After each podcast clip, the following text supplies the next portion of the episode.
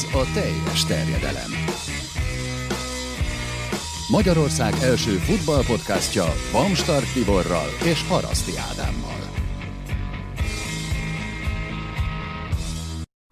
És ezúttal megint csak kettesben, de most Tibivel, a háttérben a Baumstar Crunch, vagy ha úgy tetszik, ez itt a kert. Nem szeretnénk természetesen azért itt a nagy nyaralós időszak közepette sem csak a lustálkodással foglalkozni, úgyhogy úgy gondoltuk, hogy erre a hétre is összehozunk nektek mindenképpen egy podcastet, meglátjuk majd, hogy milyen hosszúságú lesz.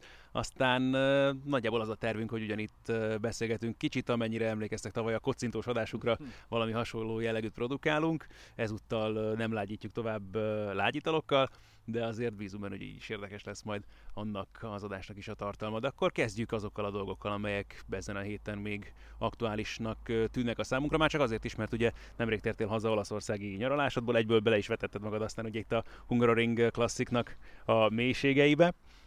Viszont hát ennek köszönhetően, nem mint hogyha egyébként miatt aggódnia kellene bárkinek is, hogy mennyire vagy képben az olaszországi játékigazolási hírekkel, de hát most aztán abszolút, ha úgy tetszik, első kézből értesültél itt a legtöbb dologról. Hát Olaszországban egyébként, hogyha valaki járt már, akkor szerintem északon is azt tapasztalja, hogy a foci mindig az első számú téma. Ez talán délen még erősebb. Báriban voltam, én ennyire délen még nem voltam Olaszországban, és nagyon érdekes és nagyon jó élmény volt. Minden nap olvastam La Gazzetta dello Sportot, és abban a főleg ugye az átigazolásokkal foglalkoznak most. Én azután jöttem már haza, hogy Mihálylovics betegsége kiderült volna, azóta természetesen nem csak a gazettát, hanem az egész olasz sajtót ez a nagyon szomorú hír uralja, úgy, hogy persze mindenki próbál pozitívan hozzáállni. Szerintem, hogyha a hét legfontosabb hírét keressük, akkor, akkor ennek kell annak lennie, globálisan is, mert Mihálylovics szerintem olyan alakja a focinak, itt a Creven az Ezdával való BL győzelmét megnézve először a Sampdoriánál töltött időszakot másodszor, amivel aztán utána megint backdöntős volt. Ugye a Creven az Ezdával sem BL, hanem backgyőztes lett. Három évvel elkésett a BL győzelemtől. Szóval focistaként is nagyon meghatározó volt, sőt, az élőben látott focisták közül nekem az egyik leginkább meghatározó én sajnos ott voltam azon az egy héten, amin, amin ő is játszott, és ő Savicevic és persze Mijatovic volt az, akinek a játéka meg a jelenléte nekem leginkább megragadta. Azon ott voltál? Nem, én azon gondolkozom, hogy hát szerintem az első futballmérkőzés, amit én, én helyszínen néztem, még az is későbbre datálódik, az 2000-es évek eleje, mert hogy engem szüleim annyira nem engedtek ki annak idei futballmérkőzésekre, ott ők tartottak mindenféle atrocitástól, viszont talán érdemes elmondani fiatalabb hallgatóink kedvéért, vagy nézőink kedvéért most, mert ugye itt a YouTube-on keresztül, ugye a 98-as VB pótselejtező volt, az a Csank János féle válogatott, és hát a nagy világégések egyikeit, amiket megéltünk a magyar labdarúgásban, ugye a jugoszlávok elleni VB pótselejtező, aminek az első meccse volt az ülői úton, az volt az 1-7, a visszavágó meg az 5-0. Így van, akkor már ö, ugye utoljára játszott ez a nagyon-nagyon erős, ö, szerintem nagyon-nagyon erős jugoszláv csapat azon a 98-as VB-n, hogyha jól emlékszem, akkor, akkor ott szerepeltek ezek a sztárok utoljára így együtt. Brutálisan erős csapat volt, tehát azt azért hozzá kell tenni. Nem biztos, hogy csak Magyarországot verték volna meg azon a hm. napon 7-1-re, de hát mi úgy mentünk oda ki, akkor arra nagyon emlékszem, hogy bíztunk a VB-re jutásban, és a vége az ugye 12-1 lett összesítésben. Na szóval ennek a csapatnak volt szerintem fontos tagja Mihálylovics, meg hát ki nem emlékezne szabadrugásaira, meg a szabadrugás mester hármasára. Szóval játékosként is nagyon meghatározó volt, és ö, voltak azért hullámzó időszakai edzőként, mert ö, érdekes, tehát ugye volt több olasz csapatnál, Olaszországban történtek a fontos dolgok vele edzőként. Volt az a Katániája, amivel, amivel a kiesés ellen küzdött, aztán a következő szezonban Montella sokkal jobban produkált azzal a csapattal, meg a Fiorentinával sem jöttek igazán az eredmények, tehát ott is ilyen tizedik hely mögé csúszott a, a csapattal emlékeim szerint, de például amit a Sampdoriánál végzett munkát, meg amit aztán később a Milánnál, az nekem kimondottan tetszett. Én azt mondom, hogy, hogy annak a fiatal Milánnak, amelyik most a gerincet adja és adhatja a jövőben, annak ő, ő rakta le az alapjait, és hát most itt a legutóbbi kaland, ugye Bologna az játékosként is az egyik állomás helye volt Mihajlovicsnak annak idején, szóval ez meg egyértelműen pozitív. Itt ugye 17 meccsen hozott 30 pontot ezzel a csapattal, és tök simán bent tartotta a bolonyát, amelyik azért most már hosszú évek óta a kiesés ellen küzd. Ha valaki esetleg lemaradt volna arról a szomorú hírről, amit beszéltünk, ugye leukémiát diagnosztizáltak Mihálylovicsnál, és ennek ellenére marad a vezetőedzője a csapatnak, úgyhogy ez azzal jár sajnos, hogy azért én azt gondolom, hogy nem tud majd mindig ott lenni a kispadon. Nekem bármennyire is rosszul hangzik, elsőre Tito Villanova ugrott hmm. be, aki ugyanezen esett át annak idején, és ugyanúgy szurkoltunk, meg szurkolt a világ azért, hogy ne legyen ebben törés. Hát lett sajnos, meg tudjuk, hogy, hogy mi volt a végkifejletés. Hú, nem, nem tudom felejteni azt a képet, ami, ami az utolsó időszakban volt, emlékszel, hogy hogy nézett ki Villanova, amikor, amikor visszatért a kezelés után, leült a kispadra falfehéren, csontsoványam, hát én nagyon szurkolok azért, hogy, hogy Mihajlovics ezt a csatát megnyeri. A mentalitásával nem lesz probléma, az egész biztos. Úgyhogy, úgyhogy hajrá Színisa!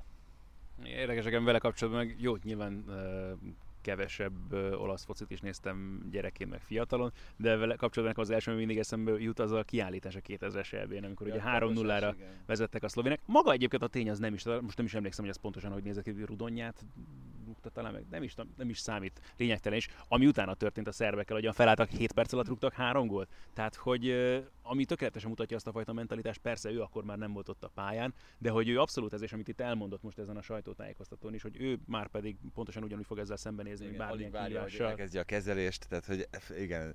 Azt hittem egyébként, hogy Bergkamp esetét fogod mondani, mert még az, az, ami szerintem sokaknak beugorhat, amikor, amikor volt ez a kis összetűzés, és Bergkamp megtaposta, azért mondtam, hogy a kiállítás, ott ugye nem őt állították ki, hanem... Bergkamp ugye ott megúszta ezt a történetet. Igen, de, de hát szóval ez az, ami, amikor arról beszélünk, hogy nem lehet harapni a pályán, de Suarez nem véletlenül azokat a játékosokat harapta meg, akiket addig, addig húzták őket. Szóval Berkám sem véletlenül Mihajlovicsot tap, taposna meg, mert valószínűleg ö, nem lehetett egy egyszerű ellenfél, és akkor tényleg most fogalmazunk ilyen finoman.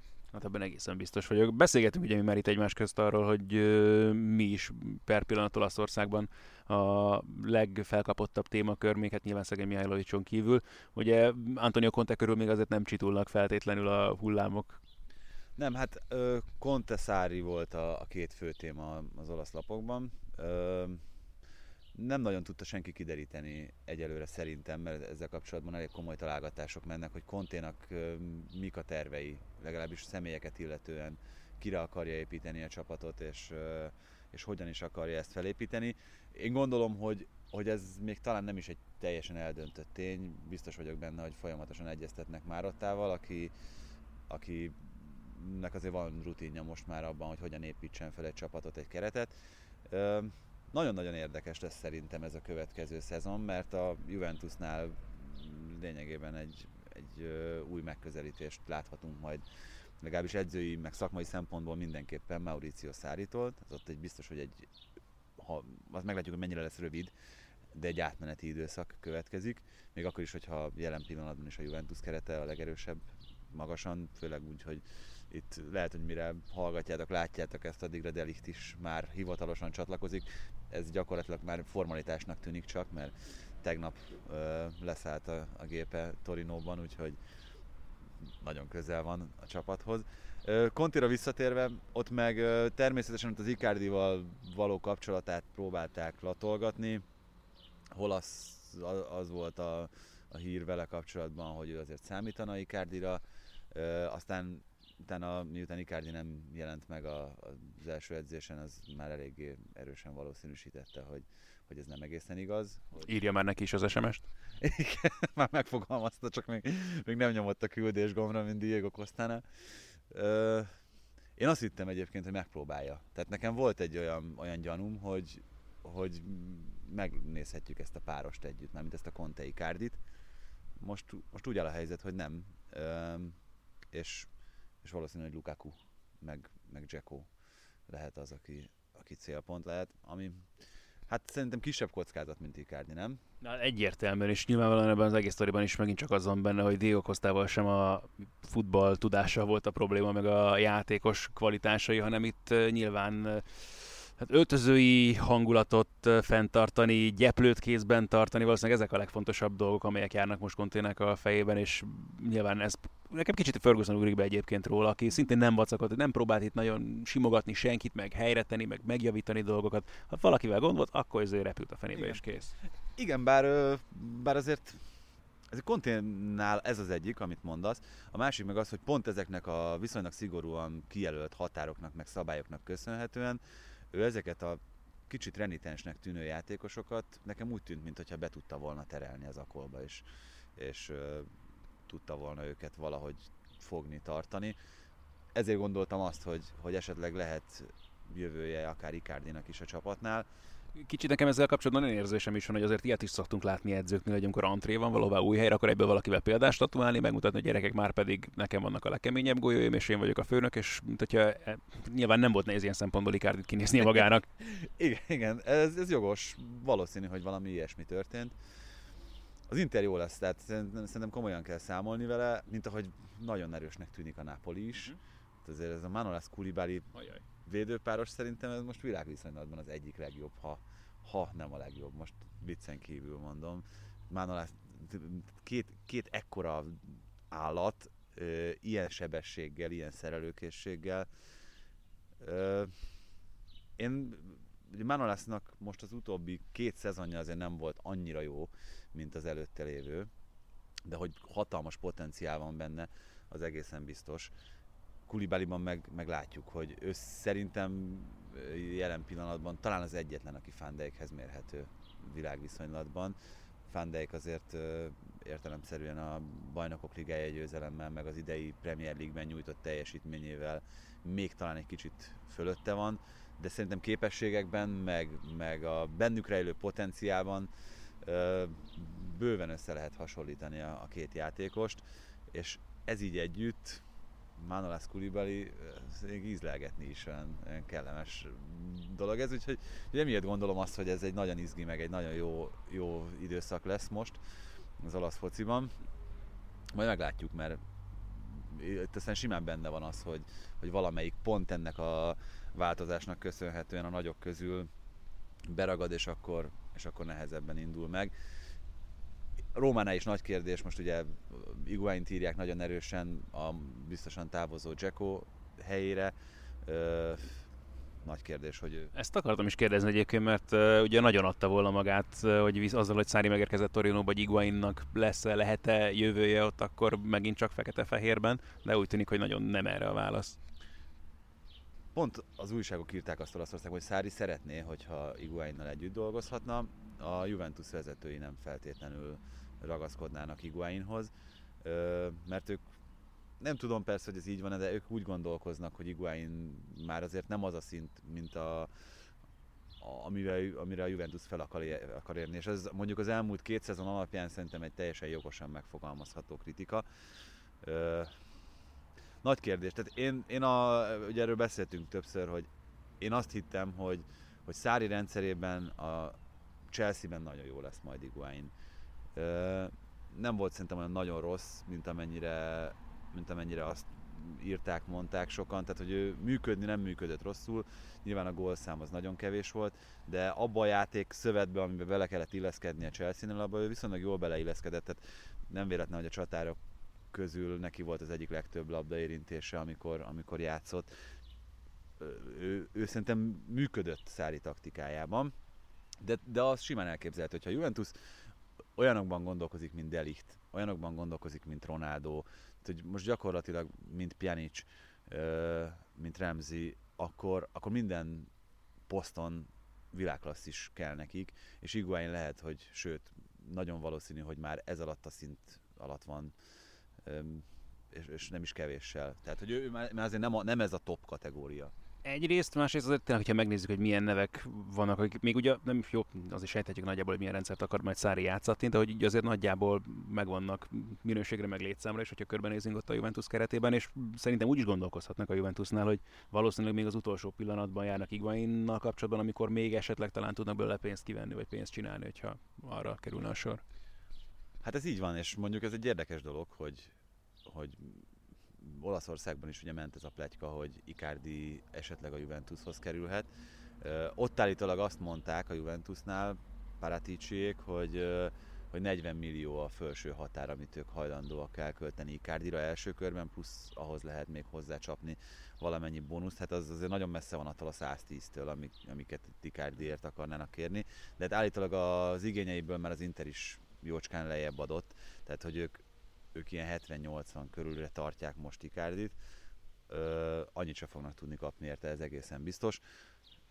40-nel azért beragadhatnak, tehát hogy az, az könnyen, könnyen elképzelhető, hogy mármint a Juventus az, az, az annyira, de nem hiszem, hogy oda fogják passzolni nekik. De, de mondjuk az jelzésértekű, hogy, hogy most mit keresnek? Az üzletet akarják keresni ebben az Icardi dílben, vagy tényleg középcsatárt szeretnének igazolni? Mert hogyha nincsen Iguain, elmegy Mandzukic is, a hírek legalábbis erről szólnak, akkor, akkor az úgy lehet, hogy kicsit karcsúnak tűnik, nem? Mármint, hogy nyilván, hogyha Ronaldot középcsatárnak veszük, akkor nem. Meg hogyha Dybalát hamis 9-esnek, akkor nem. Meg hogyha Bernardeskit, aki szintén tudott játszani, akkor sem. De de hogyha, hogyha klasszikus centert keresünk, akkor szerintem, szerintem ez kevesebb annál, mint ami kell egy kerethez. Felvetettél még egy plegykát itt, még mielőtt nekivágtunk volna ugye ennek a felvételnek, és itt már 40 millió euró megértékcsökkent ár, ugye Neymarral kapcsolatban lehetett hasonló összeget hallani a Barca részéről, más kérdés, hogy ugye hozzácsapnák Coutinho-t, illetve egyes hírek szerint Rakiticet, más hírek szerint meg Usman Dembelét. Sok hasonlóság van itt a két játékos között ugye ezzel kapcsolatban, ahogyan kiáll a szekerük ugye, hát az Ricardi helyzete talán egy fokkal még Neymarénél is rosszabb, bár nem tudom, hogy mennyire összehasonlítható ebből a szempontból a kettő. Az viszont biztos, hogy mind a két esetben ugye a klubjuk szabadulna a játékostól, és baromi nehéz dolguk van, hogyha megfelelő vevőt akarnak találni. Hát ez szerintem minden piacon így van, nem? Tehát, hogyha valaki szabadulni akar valamitől, teljesen mindegy az ingatlanától, autójától, bármilyen értéktárgyától, akkor és az idő is szorítja, hát ugye itt az átigazolási időszak vége az, ami, ami határt szabhat ennek.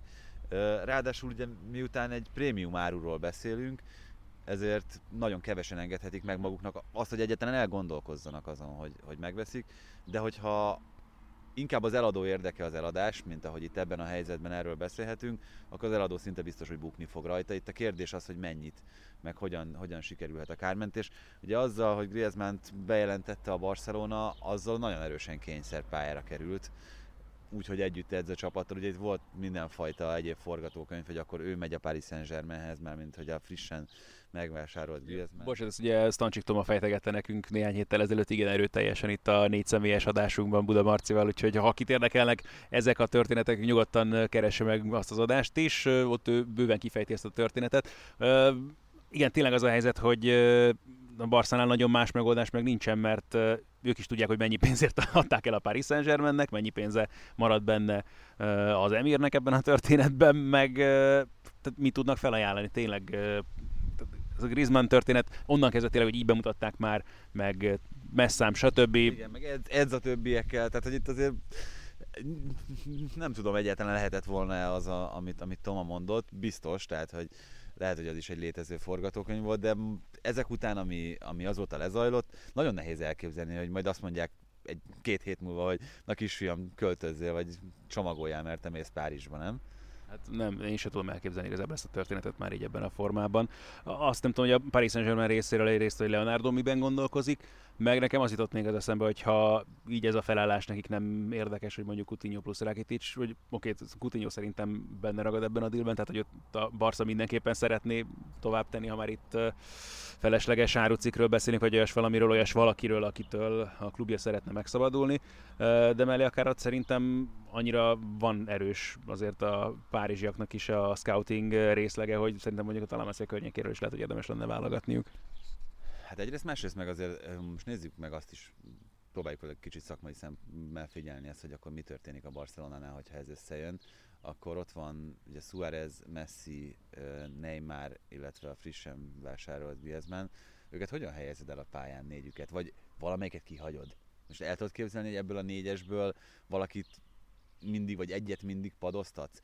Egyrészt azért hülyeség szerintem, mert annak nem nagyon látom értelmét, hogy folyamatos forgóban legyen, hogy most akkor azt mondod, hogy most ez a három játszik, a következő héten egy másik, mert, mert az az összeszokottságra nyilvánvalóan rossz hatással van, főleg itt a szezon későbbi részére.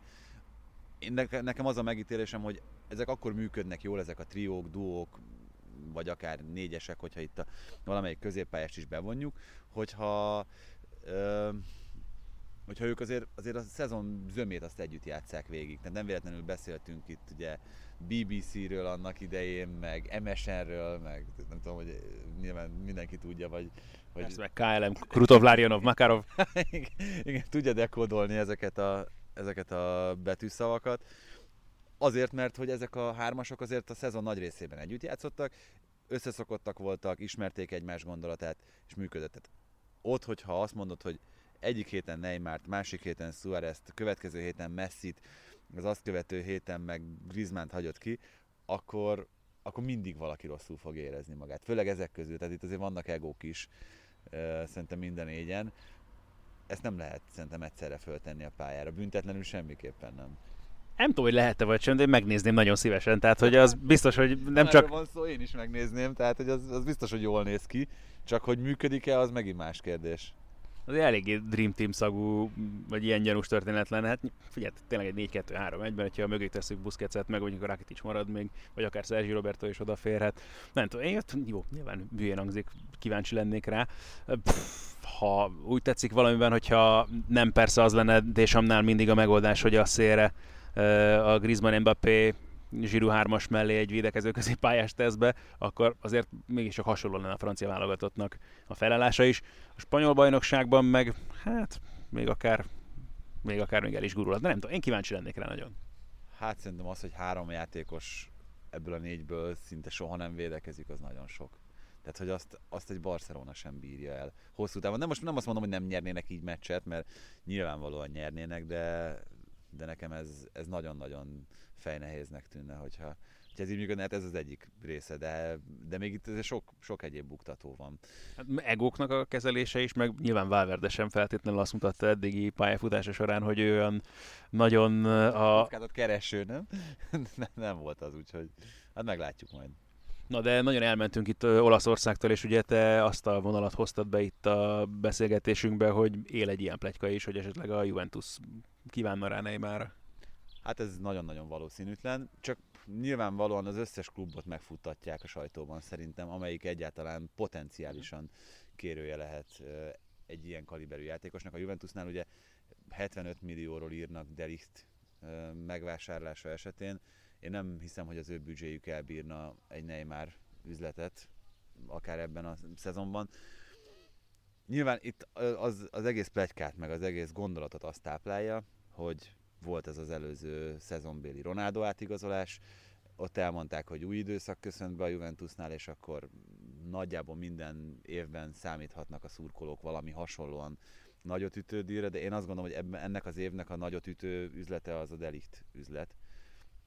Nagyon csodálkoznék, hogyha, hogyha itt bármi más szóba kerülne. Ezt egyébként az Elmondó Deportivo című katalán írta meg, hogy Neymarnak állítólag a Juventus is ott van a kérői között, és az ügynöke állítólag azt mondta, hogy Neymar nyitott lenne egy Juventusszal való tárgyalásra, hát ez most még az a Én is nagyon nyitott lennék egy Juventusszal való tárgyalásra, tényleg. Igen, engem is vihetnének, hogyha jó, csak hogyha jó szerződést ajánlanának, de nyilván a viccet félretéve ez, ez azért nagyon-nagyon sok helyen sántít ez a, ez a sztori.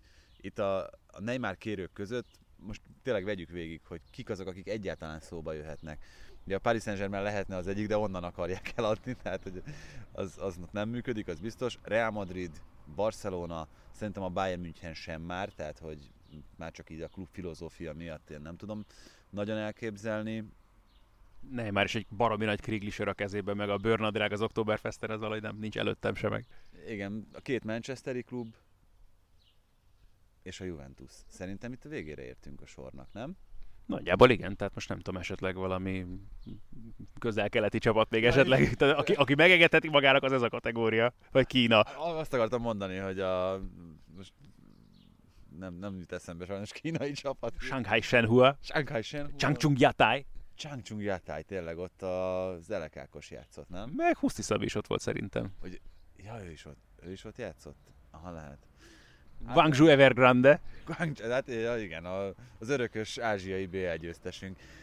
Jó, szóval ott, onnan lehet még, vagy valahonnan a közel-keletről lehet, de azért Neymar nem abban a fázisában van a pályafutásának, hogy ilyen, ilyen ajánlatok között szeretne nézelődni szerintem. de nagyot rögnék, hogyha befutna egy ilyen történet, mert Igen, hát ugye Mourinho-ról is befutott ez a történet, nyilvánosan is ö, megmutatták azt a szerződést, amit ajánlottak neki, neki Kínából, ő még nem ezen a szinten érzi magát, szerintem Neymar sem. Gyanús, persze, persze, persze. Öm, Rómáról nem nagyon beszéltünk, csak itt szóba került, ugye Edin Dzeko meg az ő gyakorlatilag biztosra vett távozása, csak ott meg a, a célállomás az, ami még bizonytalan, nem? Hát igen, bár mondjuk ugye nagyon sokan a, biztosra veszik ezt az Intert, hogy, hogy ott uh, Lukaku lesz az első számú csatár, és Dzeko meg, meg, meg el lesz néha mellette, néha helyette a pályán, majd, majd kiderül, hogy tényleg így gondolkozik-e Conte. Mondjuk az, az minden esetre biztos, hogy, a, hogy az Inter az nagyon, nagyon okosan építkezik, ugye ez a Barella üzlet is szerintem egy, egy remek választás volt a Juvétól, illetve az Intertől. A Romára visszatérve, ott ugye Fonseca kezd el most csapatot építeni. Hát furcsa dolgok történtek, ugye a Román erről, erről beszéltünk, itt De Rossi elengedése mindenképpen erre a lapra tartozik. De rosszul is érdemes lesz már azért egy fél szó erejéig mindenképpen kitérni. Így van, de ö, egyelőre én nem teljesen látom azt, hogy a, a Rómának mik lehetnek a céljai, a korlátai, és úgy egyáltalán ö, hova tart, mert jelen állapotban nekem nagyon úgy néz ki, mintha ez ilyen erős középmezőny lenne.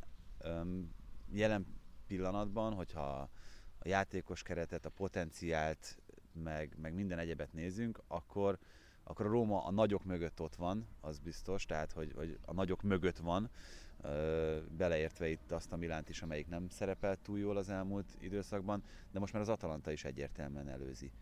És hát az, az nagyon szomorú jövőkép lenne a Rómának, hogyha itt ilyen hatodik, hetedik helyért kellene küzdenie. Tehát, hogyha nem, nem a bajnokok ligája indulást tűznék ki célként. Márpedig most nagyon nehéz elképzelni, hogy top 4-re alkalmas csapatot hoznak össze Rómában. Ez a De Rossi Boca Juniors történetről, te hallottál? Ez micsoda? Hát ez egy, egyből felvetődött, amikor, amikor egyáltalán ö, kiderült az, hogy, hogy De Rossi eligazol, akkor ugye a legtöbb helyen az, az jelent meg, hogy, hogy Amerika lehet a célállomás. De Rossinak egyébként egy korábbi nyilatkozata táplálta ezt, mert mondta, hogy ő nagyon szeretne Amerikában élni a családjával, ő és a felesége is nagy Amerika mániások, úgyhogy, úgyhogy szeretnék kipróbálni, hogy milyen ott az élet. Ö, de, de közvetlenül ezután megjelent az, hogy a, hogy a Boca Juniors az állítólag komolyan érdeklődik iránta, hát nagyon érdekes sztori lenne. Meg egyébként, tehát hogy valahol én amellett, hogy imádom De Rossit, nem szeretném, hogy európai csapatban játszom, más európai csapatban, mint a Rómában, mert, mert az, az egy kicsit olyan méltatlan lenne. Majdnem olyan méltatlan, mint Buffon Juventushoz való visszatérése. Hú, tényleg erről sem beszéltünk és azért ez is megér szerintem misét, meg sok egyéb más szertartást, mert ezt tényleg nem tudom tenni. Tehát akkor most Chesneynek lesz a... Hát fu- furcsa. Valószínűleg nem első számú kapusnak megy vissza. De ezt is nagyon-nagyon sajnálom, hogy így alakult, mert ennek nem, nem így kellett volna, nem? Hát, ha még, ugye lehetett ilyet is hallani, hogy esetleg visszamegy Pármába, azt tökre bírtam volna. Nyilván ott azért a nullák nem olyan mértékben szerepeltek volna a szerződésén, de hát nem tudom, ez ugye, most akkor tényleg Gigi ott fog ülni a padon, vagy ez hogy lesz? Hát ennek egyetlen egy esetben lehet jó kifutása ennek a sztorinak, hogyha az egy nagy hiányzó trófeát azt valahogy, valahogy be tudja gyűjteni. De hát ennek azért hatalmas a kockázata. Tehát a Juventus ott van a, ott van a BL esélyesek között minden évben, most már szerintem. Főleg, főleg így, hogy, hogy ezért tényleg most is költöttek a csapatra. De, de én, én ezt nem sok, sok futballistánál nem értettem, és ugye egy másik volt Juventusos jut egyből eszembe, Del Piero, hogy hogy mennyivel jobb lett volna, hogyha már ez a Paris Saint-Germain-es év sincs, elbúcsúzott a közönségtől, emlékszünk, körbe ment 30 perc alatt a stadionban, az utolsó meccsén, megtapsolták őt, szerették őt. Kell ez, hogy még itt tehát még nem, nem azt kérdőjelezem meg, hogy ő, ő ennyi idősen ne lenne jó kapus, mert szerintem még mindig az. Meg, meg ö, nézd, tényleg nem tudom, ezt beszéltük-e már, hogy érdemes megnézni róla akár csak 6-7 évvel ezelőtti képet. Olyan, mint egy aszkéta. Teljesen beesett az arca is, annyira vékony, annyira ugye ez, ez a, az, ét, vagy az étrendjének a változtatása miatt van így tudtam, mondták neki, hogy ezzel meg tudja hosszabbítani a pályafutását, hogyha, hogyha ezen módosít. Azon is, tehát mindent megtett annak érdekében, hogy a pályafutásának a határait még jobban kitolja. Én borzasztóan becsülöm őt, mint sportembert, imádom őt, mint kapust, de, de szerintem szebb, kerekebb és jobb lett volna ez a történet, hogyha, hogyha véget ér. Igen, mert olyan méltatlan így ez az egész, hogy tényleg, hát nem tudom, lehet, hogy most az hülyen hangzik, hogy a PSG volt túl nagy falat, ebben sem vagyok feltétlenül biztos, de tehát, ha még érzi magában azt, hogy játszik, vagy játszik, tehát most az, hogy tényleg egy, egy ilyen formátumú kapus elmegy valahová második kapusnak, ha hát, egyáltalán. Hát vagy hogyha az, akkor, akkor ez, ez úgy lett volna még szerintem egy kicsit jobb, jobban vállalható ez a történet, hogyha ott marad a Juventusnál. És azt mondják neki, hogy szépen lassan kikopik a, a kezdőcsapatból, azt mondják neki, hogy hát maradj itt, segíts a váltótársadnak, vagy az első számú kapusnak, ugye jelen esetben Csesznének, és, és, és mindenki ugyanúgy szeretni fog, meg szeretni fognak, hogyha pályára lépsz, meg megkapod a, a bajnokok ligája, a csoportmeccsek egy részét, mert szerintem az, az simán belefér egy, egy Juventus szintű csapatnál, megkapsz mondjuk mit tudom én, 8 bajnokit, meg az összes kupa meccset. Ez, ezt csinálták általában az ő váltótársai az elmúlt ö, szezonokban, még amikor a Juventusban védett. Ö, igen, tehát én nem gondolom azt, hogy Buffon karakteréhez például illett a Paris Saint-Germain. Mert, mert nem, nem, nem passzol össze a kettő. Hát meg, meg Tuchel sem feltétlenül.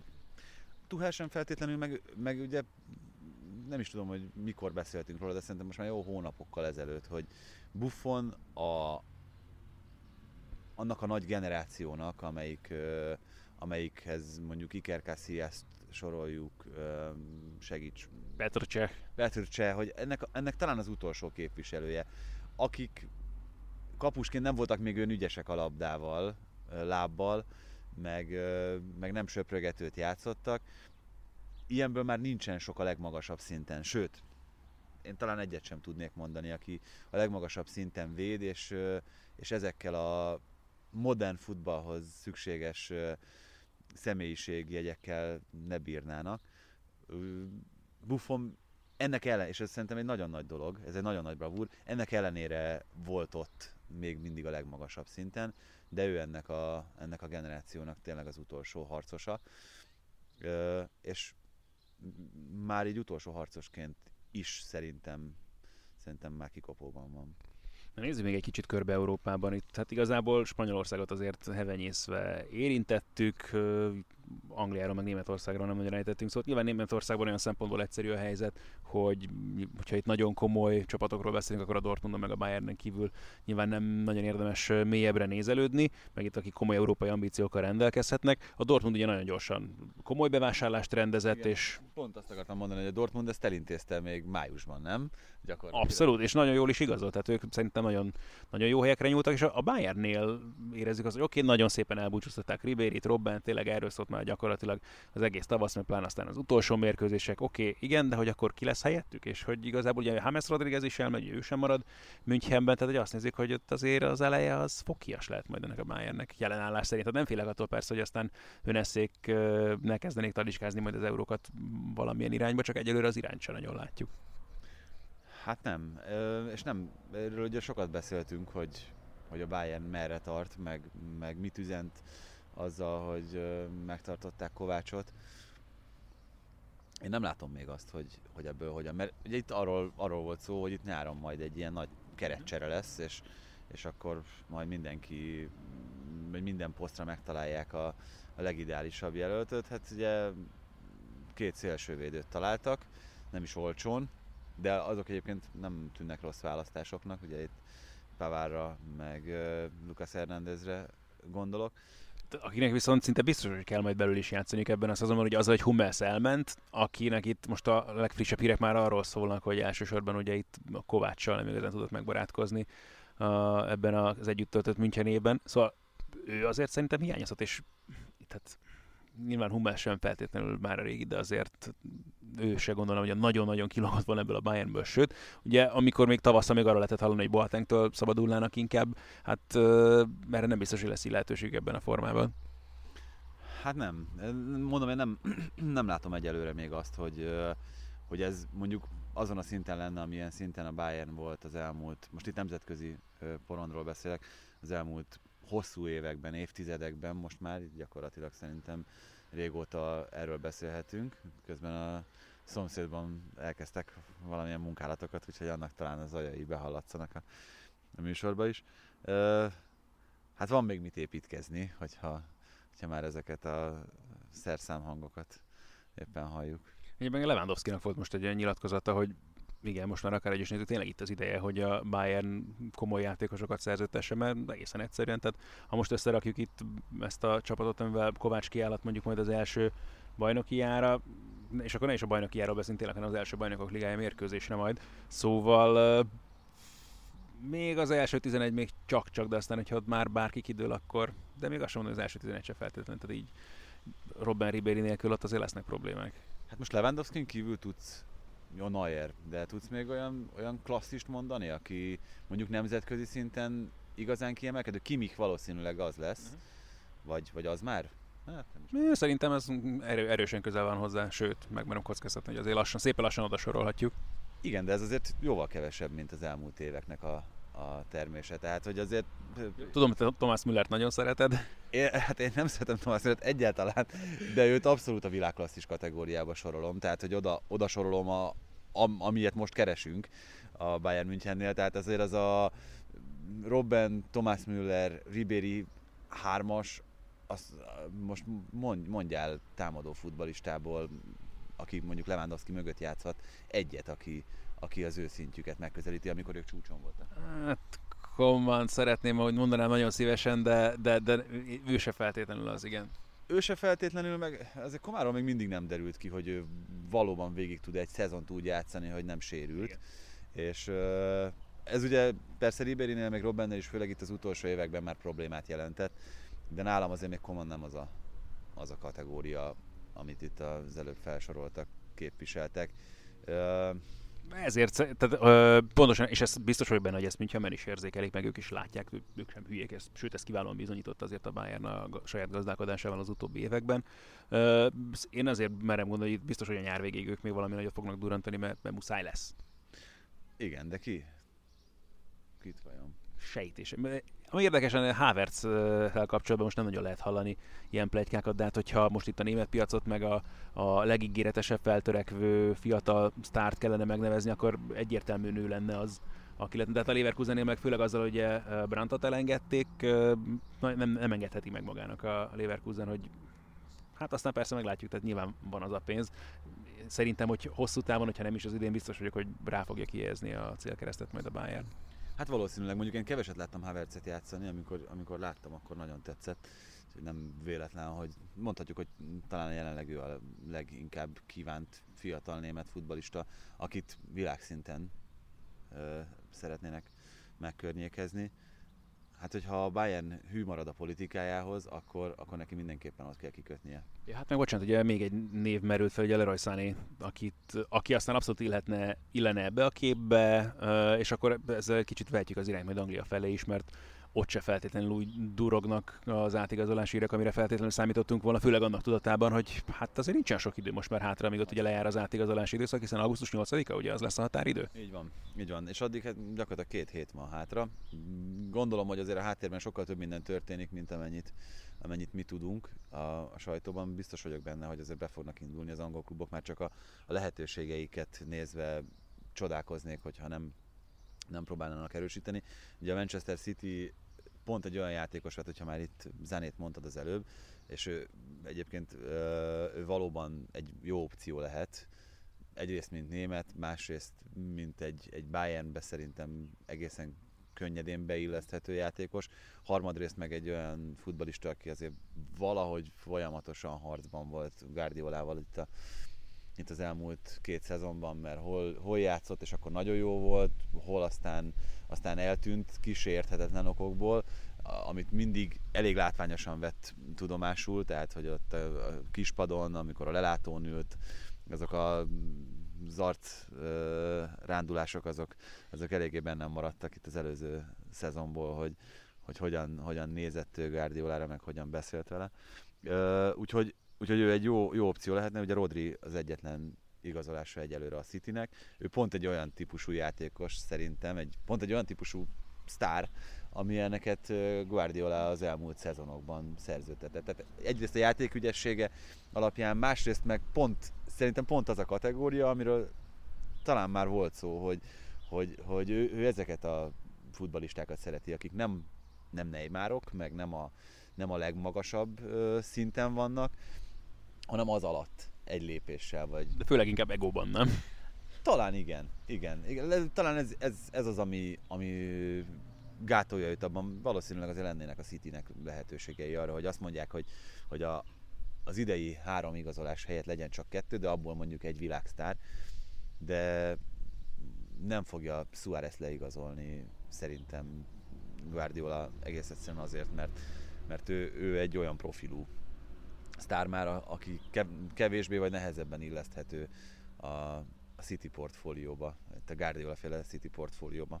Meg arra leszek kíváncsi, hogy Guardiola jobban hozzányúl-e ahhoz a, nem tudom, B-kerethez, ami ott van, és a rendelkezésére áll a Manchester City-nek, mert azért látjuk, hogy mit tudom, Zincsenkót mennyire foglalkoztatta például az előző szezonban, most hogy az, hogy a Delf sem lesz, akkor azért neki is ilyen szempontból is lehet majd talán még több lehetősége is az idei szezonban, meg Phil Fodenre vagyok kíváncsi, hogy vele mi lesz például, mert őt ugye már tavaly is nagyon várták, hogy több komolyabb lehetőséget kapjon, mert hogyha esetleg Zané tényleg elmegy, Hát Foden itt a szezon utolsó időszakában azért több lehetőséget kapott, megszerezte ugye az első gólját a Premier League-ben is többek között. Ő rá szerintem azért több lehetőség vár. Ezek azok a dolgok, amikről mindig azt mondjuk, hogy, hogy mi látjuk egy héten 90 percre, vagy még annyira sem, hogyha csak 10 percre teszi be, akkor annyira. Az edző az meg, meg körülbelül heti 18-20 órányi impresszió alapján döntheti el, hogy most akkor mit is kezdjen az adott futbalistával. Tehát ugye sokan kifogásolták például Márko Silva esetében, hogy a, az Evertonnál miért nem játszhatja az egyébként fiatal angol tehetségeket, mert hogy olyan ügyesek, hát az, hogy mennyire ügyesek, azt azért valószínűleg az edző tudja, meg ő látja a legjobban, meg rutin tapasztalat, meg, meg a futballhoz való közelebbi viszony is azt mondatja velem, hogy mi szurkolóként, meg kívülállóként ezeket sokkal kevésbé látjuk. Tehát ha Fodennek ennyi lehetőséget adott Guardiola ebben a szezonban, akkor az valószínűleg azért volt, mert azok, akiknek lehetőséget adott, és azért az eredményei is szerintem ezt támasztják alá a Manchester Citynek, azok jobbak voltak nála. Foden nagyon tehetséges, ugye ez látjuk az angol válogatottban, láttuk azokon a meccseken a Cityben, amikor ő lehetőséget kapott, de szerintem nála a fokozatosság elvét az nagyon-nagyon betartja Guardiola, tehát nem, nem dobta őt be egyből annyira a mély vízbe, amiben esetleg megfulladhatott volna. És ez így, ez így szerintem nagyon jól néz ki, még akkor is, hogyha, hogyha ugye az angol újságok is például sokkal több lehetőséget kívánnának neki. Én az egyetlen megoldatlan kérdésnek továbbra is Fernandinho-t látom, aki nélkül azért rosszabbul működött a Manchester City, Kicsit azért Rodri szerződtetése is nekem egy ilyen feleirányuló, hát nem hadüzenet, de hogy is fogalmazom, az a jelzésértékű mindenképpen. Hát 34 éves Fernandinho, tehát neki a pótlásáról gondoskodni kell. Én azt gondoltam először, hogy Gündogan lesz az a játékos, aki ezt megoldja, de ugye nem kevés szerők egyszerre voltak pályán, és Gündogan azért nagyon nem azt a típusú feladatot látja el, mint, vagy hát nem, nem pontosan azt a feladatot látja el, mint Fernandinho, tehát hogy ő nem balanszírozza úgy ki a csapatot mint ahogy azt megteszi Fernandinho, az én érzésem szerint. Fernandinho védekezésben azért többet tesz hozzá, meg egy a szükséges módon ő, ő piszkosabban játszik, mint, mint Gündogan, mert ha nincs, nincs egyetlen egy ilyen futbalista sem a Cityben, akkor, akkor, akkor tényleg felborul az, a, az az egyensúly, ami egyébként szükséges ahhoz, hogy egy csapat hosszú távon eredményes legyen. Mondom, ezt nem látom még, hogy, hogy ezt tökéletesen megoldották volna, nem tudom, hogy Rodrival ez majd, majd hogyan fog működni. Ezt, ezt lenne a legfontosabb. Meg a másik, ami, ami számomra kérdéses a Citynél, hogy kompáni vezér szerepét majd, majd kiveszi át, és át tudja venni valaki olyan szinten, mint ahogy azt ő átvette.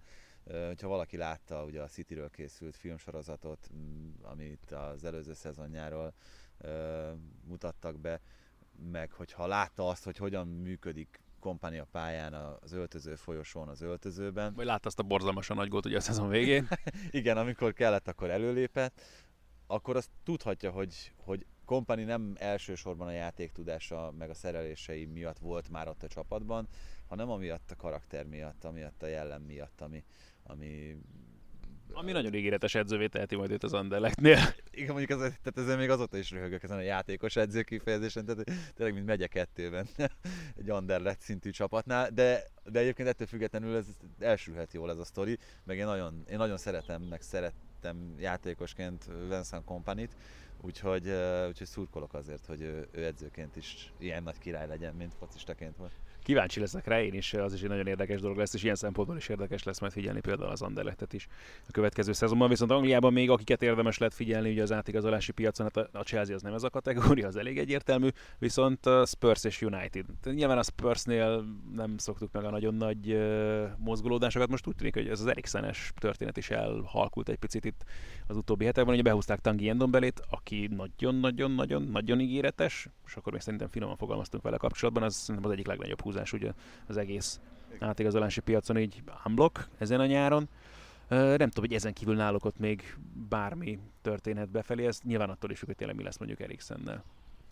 Hát Endombeli azért is volt nagyon fontos, mert az volt a, a legszűkebb kínálata Spursben, az a poszt. Ugye azzal, hogy Dembélé távozott, és azzal, hogy ugye Ványáma sokáig sérült volt, azzal, hogy hogy, hogy gyakorlatilag tényleg voltak olyan meccsek, amikor, amikor csak kényszer megoldásokban gondolkozhatott oda, oda Pochettino. Én azt mondom, hogy az alapjátékosok közül, akik a Spursben futballoznak, talán Dyer az egyik leg, leggyengébb pont, úgyhogy ő sem megy rossz játékos, de, de ő nekem azért egy szinttel az alatt van, mint a, amit mondjuk Eriksen vagy Kén vagy éppen Alderweirelt képvisel. Úgyhogy Endombeli meg ezt tökéletesen befoltozhatja ezt, a, ezt az apró kis hasadékot. Mm, úgyhogy az nagyon jól néz ki. Ugye itt a Manchester United pedig én azt gondolom, hogy jót húzott Aaron Van Bissaka hm. leigazolásával. Ő egy rendkívül ígéretes védő, én nekem tetszett az, ahogyan a Crystal Palace-ban futballozott ebben az évben. Nem tudom, hogy Szulsárnak mik a tervei itt felállást illetően, mert ezért sok mindennel próbálkozott ő, amióta, amióta ott van Manchesterben. Van Bissaka ugye elképzelhető, hogy, hogy háromvédős rendszerben jobboldali játékost játszon, mint ahogy jobb hátvédként is egy négyvédős szisztémában. Ott is azért tűnik okosnak ez a, ez a mozgás, vagy ez, a, ez az átigazolás, mert uh, szerintem a legégetőbb probléma az, az ott volt a Unitednél. Um, ugye nagyon, nagyon ügyes a portugál fiatal srác, akit még ugye állítólag Mourinho javaslatára hoztak, de de szerintem ő még, ő még főleg védekezésben kevés ahhoz, hogy, hogy egy állandó jobbek legyen a Unitedben. Van Bissaka is fiatal, de ő, ő szerintem már egyel előrébb jár meg egy kicsit, mint hogy elkezdődött volna a keret racionalizálása United, ugye az, hogy erre elment, most kíváncsi vagyok, hogy tényleg ebből a Lukaku dologból mi fog kisülni, akkor azért érdekesen fog kinézni majd a United, mert ugye nem, vagy én legalábbis nem nagyon találkozom olyan komolyan vetőplegykákkal, ami mondjuk például az ő esetleges helyettesítésére vonatkozna.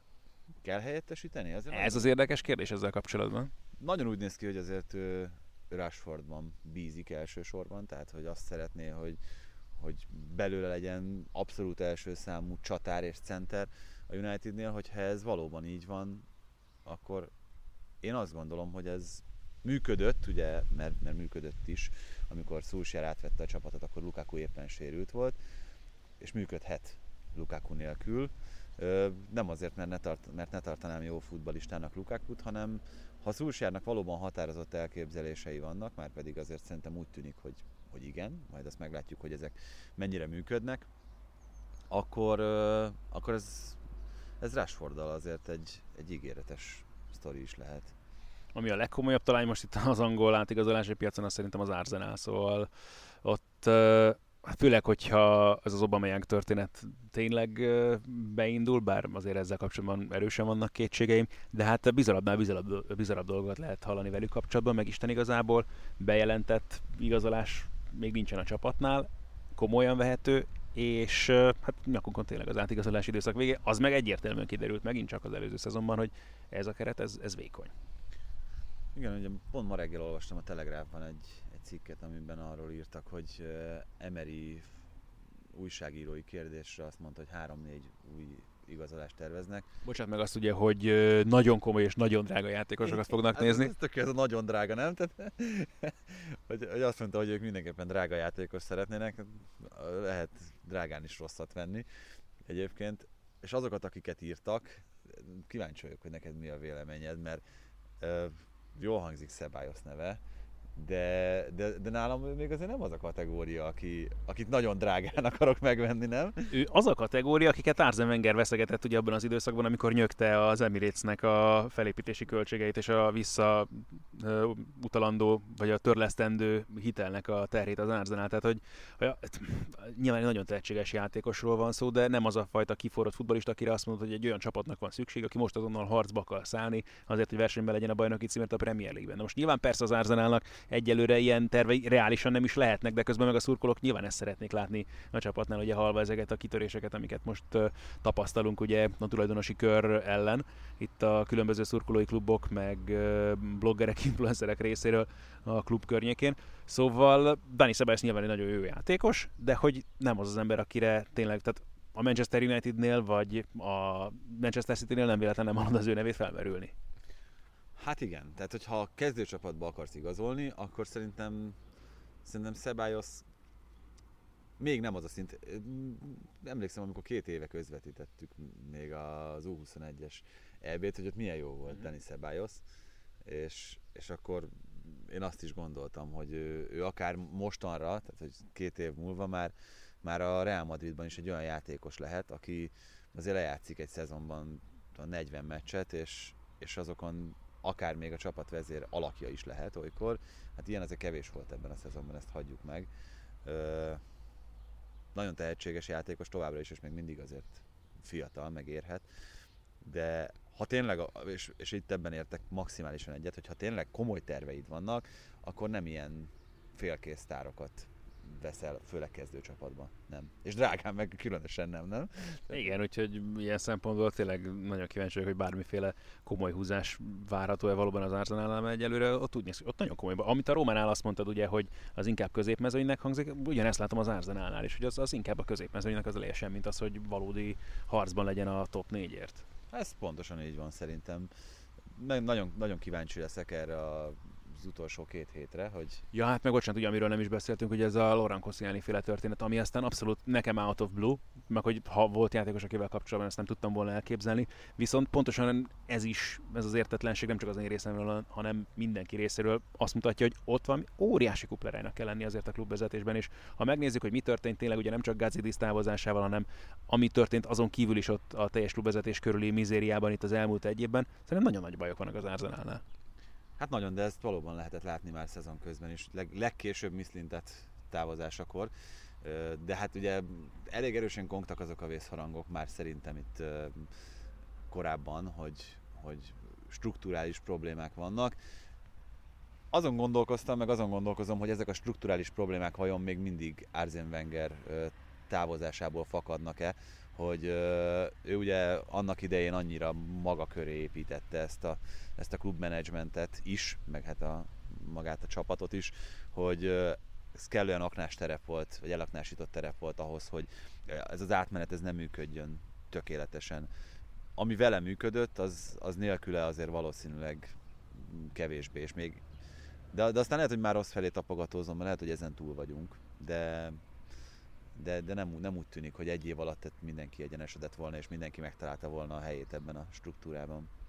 Hát ami biztos, igen, tehát egy, valószínűleg a struktúra sem alakult még ki az Arsenal klub vezetésénél, azzal kapcsolatban, hogy egészen pontosan hogyan, milyen felállásban is szeretnék tovább vezetni, tehát csak eleve a pozícióknak a kijelölése, vagy a különböző felelősségköröknek a kijelölése, és hát aztán meg nyilvánvalóan az, azoknak a betöltésére megfelelő embereknek a megtalálása sem sikerült, és hát akkor meg egy a, tényleg a csapat környéke, meg aztán végképp. Tehát most ott komoly teljes újratervezésnek kell szerintem szépen lassan beindulnia, mert jelen pillanatban ez így nagyon nem az, amit szerintem ez a, ennek a csapatnak a szurkolói meg a befektető. Hát a befektetői azt hagyjuk, de hogy tehát akik valóban komolyan veszik ennek a klubnak a sikerességét, amit valójában látni szeretnétek. Hát mi bízunk benne, hogy a mi struktúránk azért ennél egy fokkal kidolgozottabbnak tűnt ebben az adásban is, meg ugyan blokk. Itt, ami a nyári időszakot illeti, bár kétségtelen, hogy ugye igazán meghatározott, meg betonba öntött terveink azért nekünk se voltak, vannak még itt. A... Ajankáról nem beszélünk egy kicsit még? Beszélhetünk, bár... Is benne vagy? Hát ez a másik, hogy mennyire vagyok mélyen benne, hogy ott jön a döntő pénteken majd, Algéria Szenegál, két érdekes csapat, érdekes edző, érdekes játékosok is, hát, de hogy önmagában a torna, mint, mint érdekes, hát na, szóval... Nem, nekem az az érdekes, hogy én ugye rendszeresen futni szoktam, és pont azon gondolkoztam, hogy abban a, hogy olyan, olyan időjárási viszonyok közepette, ahogyan ezt rendezik ezt a, ezt a tornát, az emberi szervezet egészen hihetetlen átalakulásra és teljesítményre képes.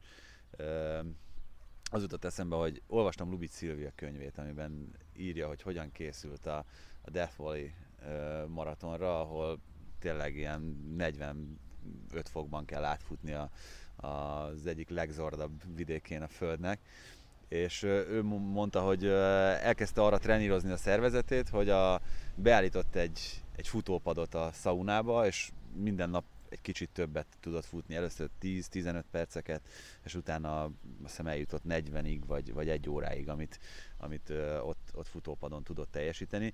Nekem is az van, hogy én szoktam pulzusértékeket figyelni, és azt, amit egyébként normál esetben egy bizonyos pulzusszámmal futok, egy mondjuk egy ilyen 20-25 fokban, azt 32-ben már, már 20-szal magasabbal.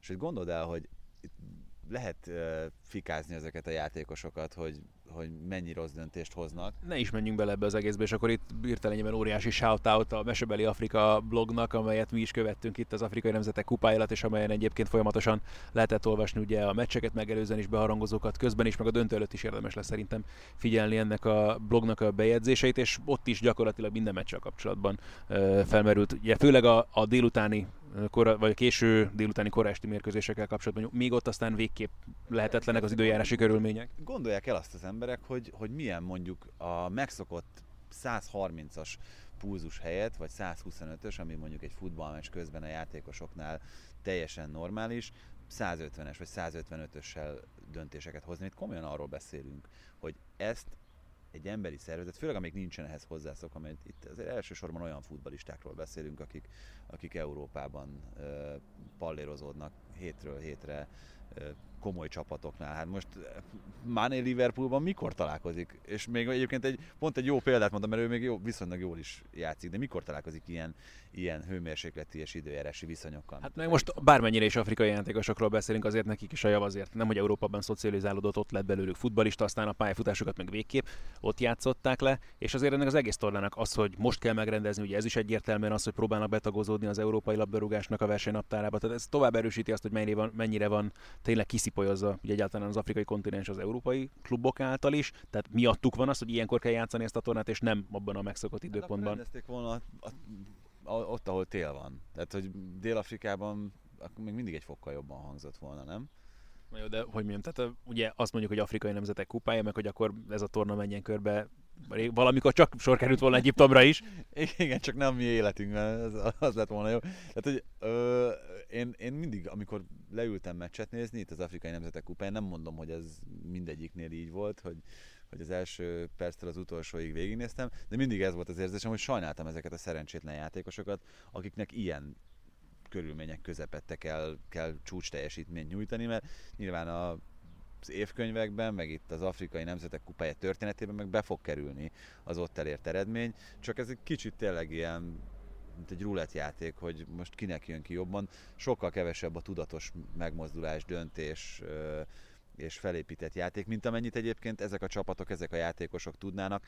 Szerintem ennek köszönhetően egész egyszerűen, tehát hogy ez, ez annál sokkal, sokkal egyszerűbb, mint ahogy, ahogyan sokan gondolnak mi is a napfény elől bújtunk ide az árnyékba, bízom benne, hogy a, vizuális élményt ez jelentős mértékben nem csökkentette, az audio élménnyel kapcsolatban vannak kétségeim, majd remélem, hogy azért azzal sem volt akkora probléma itt a hatalmas szélnek köszönhetően, ami fújkált, úgyhogy reméljük, hogy azért élvezhető, meg hallgatható volt ebben a formában az adás.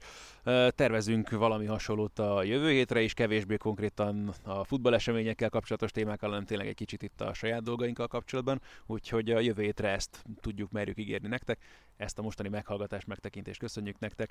Uh, annyit még mindenképpen tényleg szeretnénk hozzátenni, hogy megvan a teljes terjedelem Instagram oldalán az 500. követő, ugye a Twitteren átléptük az ezret, az idei szezonban Facebookon olyan 2300 környékén vagyunk itt a múltkori lemorzsolódás követően, amikor ugye már Zuckerberg néhány barátunkat megfosztotta a Facebookhoz való hozzáférés lehetőségétől, szóval ezeken az oldalakon is nyugodtan követhettek minket, és ahogy említettük, ugye most már a YouTube-on is az utóbbi nagyjából egy hónapnak az adásai már megtalálhatóak, úgyhogy akár ott is tudtok minket követni, tegyetek így. Ha azt megteszitek, hogy értékeltek minket az iTunes-on, illetve feliratkoztok akár a YouTube-on, akár bármelyik podcast követő alkalmazáson, azt meg külön megköszönjük, mert talán ez a legnagyobb segítség, amit nekünk tudtok nyújtani ebben a formában. Úgyhogy mindezt köszönjük, és tartsatok velünk a jövő héten is. Sziasztok! Sziasztok! Én ezt nem tudtam volna ilyen szépen elmondani.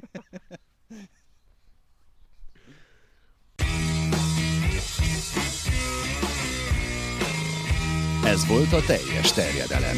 Magyarország első futballpodcastja Bamstark Tiborral és Haraszti Ádámmal.